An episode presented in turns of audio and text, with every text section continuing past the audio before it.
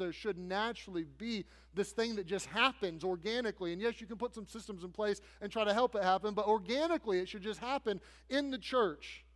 That there is something that is, is just the richest soil in the world for mentoring and discipleship to happen spiritually. This is why I want you to turn to Hebrews chapter number 10. I want to just show you a glimpse of this. I could take, take you so many places, but I want to show you a glimpse of this. Hebrews 10 is going to lay out uh, several different concepts we've already talked about. It's going to talk about loving family members and generous do gooders and several different concepts.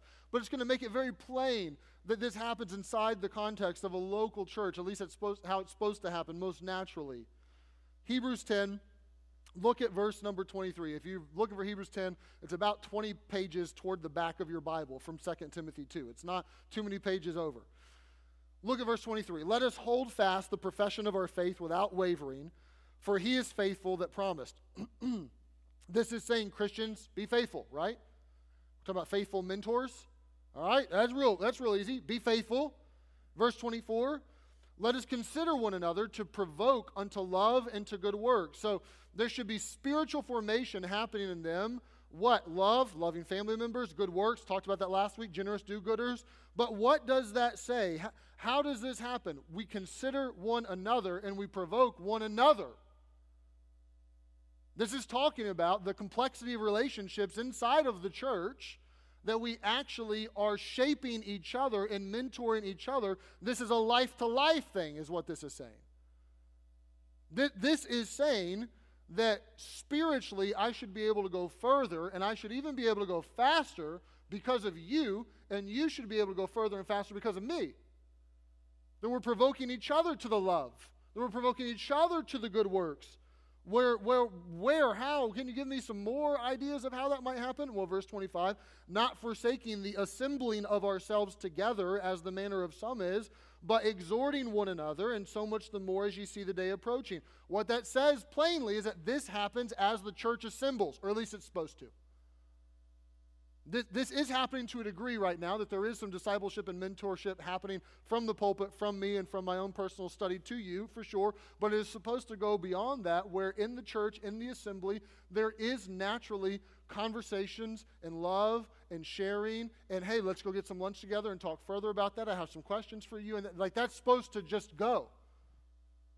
But that, that is birthed out of the assembly. Now, that does raise, I think, a very logical question in this, in this current state of ministry that is, you know, the pandemic world. Well, if, if this is supposed to happen through the assembly, Pastor, and, you know, there was a period of time, we spent a few weeks where we didn't assemble at all when the pandemic started, and then it was, you know, 30% of our church was here and 70 was online and then it was 50-50 and i think last week was something like 65% of our church was here and 35% was online what, is that problematic? Is, is, that, is that, you know, disaster zone for the church? That this can't happen and the mentorship is then cut off at the knees because the assembly has not happened? I want to say that I, I praise God for the hardiness and the durability of Christian discipleship, that it can happen in the hull of a ship in the middle of the Pacific with Dawson Trotman and the navigators. And I praise God that it can happen over phone calls and over Zoom meetings in the middle of a pandemic. I, I am very thankful for that. But, and to be clear, that is not to be normative. That's, that's not supposed to be natural. I try to keep a pulse on what's happening in Christendom as a whole, especially in American Christianity, evangelicalism, that sort of stuff. And I've seen more than a few pastors suggest that, you know what, let's just, let's just jump ship on the whole in person, on campus model, burn those bridges, and, and digital church all the way 100% moving forward. And I would say that's a terrible idea because the mentoring and the discipling that's supposed to happen in the context of a local church will be cut off at the knees. Even those today, okay? Those of you today that are watching me right now on camera, it was icy and you were spinning your wheels and you couldn't get here, the pandemic and you have health concerns, okay? Those are legitimate. I'm not guilt tripping you at all. But you have to know, even you guys have to know, that let's say I'm going to stay away from church for nine months because of health concerns. I respect that. I'm okay with that. If you're away for health reasons, I'm okay. If you're away from habit reasons, terrible idea. But even if you're away for health reasons, you have to know physically, less risk, spiritually, more risk. That's the way God set it up to work. There's, there's no way around that, that cold hard fact. There's no way around it. The assembly actually is supposed to be the church coming together, the lives come together, and through those lives coming together, we, as this text would say, we exhort each other, we provoke each other, we consider each other. There's faithfulness there, there's faithful mentorship. That's supposed to be all churches, including ours. And, and this, that, uh, that's not to condemn our church. I think that we do a solid job of this. We can grow for sure, but I think we do a solid job of this. To want to mentor, to want to take in and be a student, yes, but to pour out. Let me make this very practical. In all of these sermons, I've tried to give you at least a few suggestions to get your mind turning on how you might work this out practically. It's not to suggest that you have to take exactly these. You could make up your own for sure, look at the Bible for some others. But here may be a few ways you could work this out practically. You can enlist a prayer partner. I've done this on a variety of occasions in my own life as a mentee needing some mentorship, but also as a mentor wanting to mentor somebody else. Uh, just to say, hey, if, if I am a mentee, I need some help. Maybe there's someone in my group, maybe there's someone that I sit by regularly and I think they have some spiritual maturity. You know what? I'd love to grow and learn a little more. I think you could help me.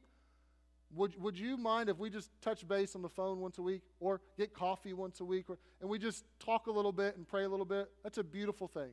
It's a beautiful thing. If it was a mentor, maybe you're approaching someone else and you're saying, hey, I think that I could help. You have real potential, and I, would love to, to draw some of that out of it. W- would you be interested in this? That, that's an okay thing. You could ask others to lunch and pick their brain. I think one of the dangers of faithful mentorship is that you say, okay, uh, I'd love to be a mentor, so, oh man, I mean, I got to be the Apostle Paul for sure. Right? Like, I mean, I got to wear like a super Christian cape. And I don't know that I'm. The, so, first of all, no. If you have a reasonable handle on the scriptures and you have a relatively healthy Christian life, then you probably have enough to, to pass on to someone who hasn't, you know, grown as much as you have. Okay? You don't got to be perfect. None of us are. None of us are. But there's also this trap of wanting mentorship and saying, well, I got to find, you know, in my life, I got to find the perfect guy I got to find someone who just loves his wife like nobody's ever loved his wife and is the best dad in the history of the world. And man, does he know how to handle money. And he's the hardest worker that I know. And, and, and, and, and that, no. If you find that person, great, let me know. But it's okay if you feel like, you know what, I got an anger issue and that guy really seems to have a handle on his anger. I saw his kid walk up to him in the lobby and kick him in the shins, and he reached down and hugged him, and he didn't even get ticked at it. He didn't even like want to hit him. I mean, it was just, there was no anger at all. Okay, maybe you can go to lunch and pick his brain about that specifically, right? I do this all the time. And honestly, many of you have mentored me in specific ways in my own Christian life or in my own maturation or my own understanding. Like many of you have helped me, and I've been able to pick some of your brains. That, that's a beautiful thing. Jump into a group. I won't belabor groups because we've talked about it a lot recently, but a lot of this happens in groups where there, there is Bible study, yes. There is life, yes, where you have a loving family unit, but there, but there also is designed to be some mentorship that happens there. Pick a book and, and read it together, discuss it. It's a great way. My wife and I do this quite a bit. We've been talking a lot about the books we've been reading recently. We went to dinner on Friday. You know what most of our dinner conversation consisted of on Friday? Like the bulk of our conversation was about the books that we're reading and what we're learning from them, and then the book of Jude. Maggie's doing the Bible study for ladies. I come up here in a couple weeks uh, on Monday nights, going through the book of Jude. So we talked a ton about the book of Jude. You say, man, that's, that's so romantic. I know, I know, okay? It, it, it lights our fire, right? It gets us, no, it's, it's healthy for us. It, it's healthy for a man to shepherd his wife in that way. That's a good thing. That's a good thing. If, if, you, if these suggestions seem unfitting, if they seem like, yeah, you know what, I don't know if I can do this, then, then there's an email on there, okay? Dave's over here, and, uh, and, and Dave actually pairs up mentors and mentees and, and disciplers and disciples a lot here at the church, and we'll, we'll connect the dots for you if, if you need us to. Just email us and say, I, I, I need help in this, and, and we'll do our best to make that go. We'd love to. We'd love to. Here, here's the point, though. The point is that this should be happening in some way, shape, or form, right? If you're, if you're not where, oh, I don't think I can, I can really be helping many people, okay, then you should be getting help. If, if, if you are where you can be helping other people, then you should. That, that, that should just, that should happen. That, that's a very biblical idea. I've had here in the last couple weeks uh, a couple different times, just things that thrilled my heart. They didn't know I was going to talk about the sermon or what the topic was, but uh, just this week, I had a lady in our church uh, tell me, she, she went out of her way to say, Look, I need help. Um, I've, I've had some spiritual mentors in my life that have been great, but some things have changed, schedule, and da da da. And I've literally, her words were like, I need someone who, who can be a mentor to me. Could you help connect the dots? Had no idea that this sermon was coming today, but it was a beautiful conversation. I had just a couple weeks ago, I was talking with someone in our church, uh, new to the faith in the past two years or so, and uh, in that church, and I was encouraging them to get in a group. And, they, and the young man looked at me and he said, you know, you know what I think more than I need a group? I think I need like one on one. I think I need like a guy who's, who's, who just knows more, has been more that, that could, you know, help me. He didn't say mentor, he didn't say disciple, but I knew what he was saying. And then he said this he said, actually, there's someone that I like to talk to already, an older guy in church, and I, I, I think they would be a good one. I said, You should go ask him. He said, I will. And he did. And, and they're together, working on it together. Those are beautiful things. And really, what you need for this, it, it just requires two heartbeats. It requires a heartbeat, number one, of humility to say, okay, I want to learn, I want to grow, I want, I want, I don't think I know everything, I don't think I've arrived. I'm going to have a heartbeat of humility and I want to take in. It requires that. But then it also requires a heart to say, you know what, I want to share and I want to give and I want to help and I want to build up and I want to see other people grow as well. If you can have those two heartbeats mingle together, you'll be amazed. Opportunities will present, present themselves left and right. Left and right. So Paul says very plainly, look, you got to be strong. I'm expecting this of you. I'm going to call you to mentor and disciple other people.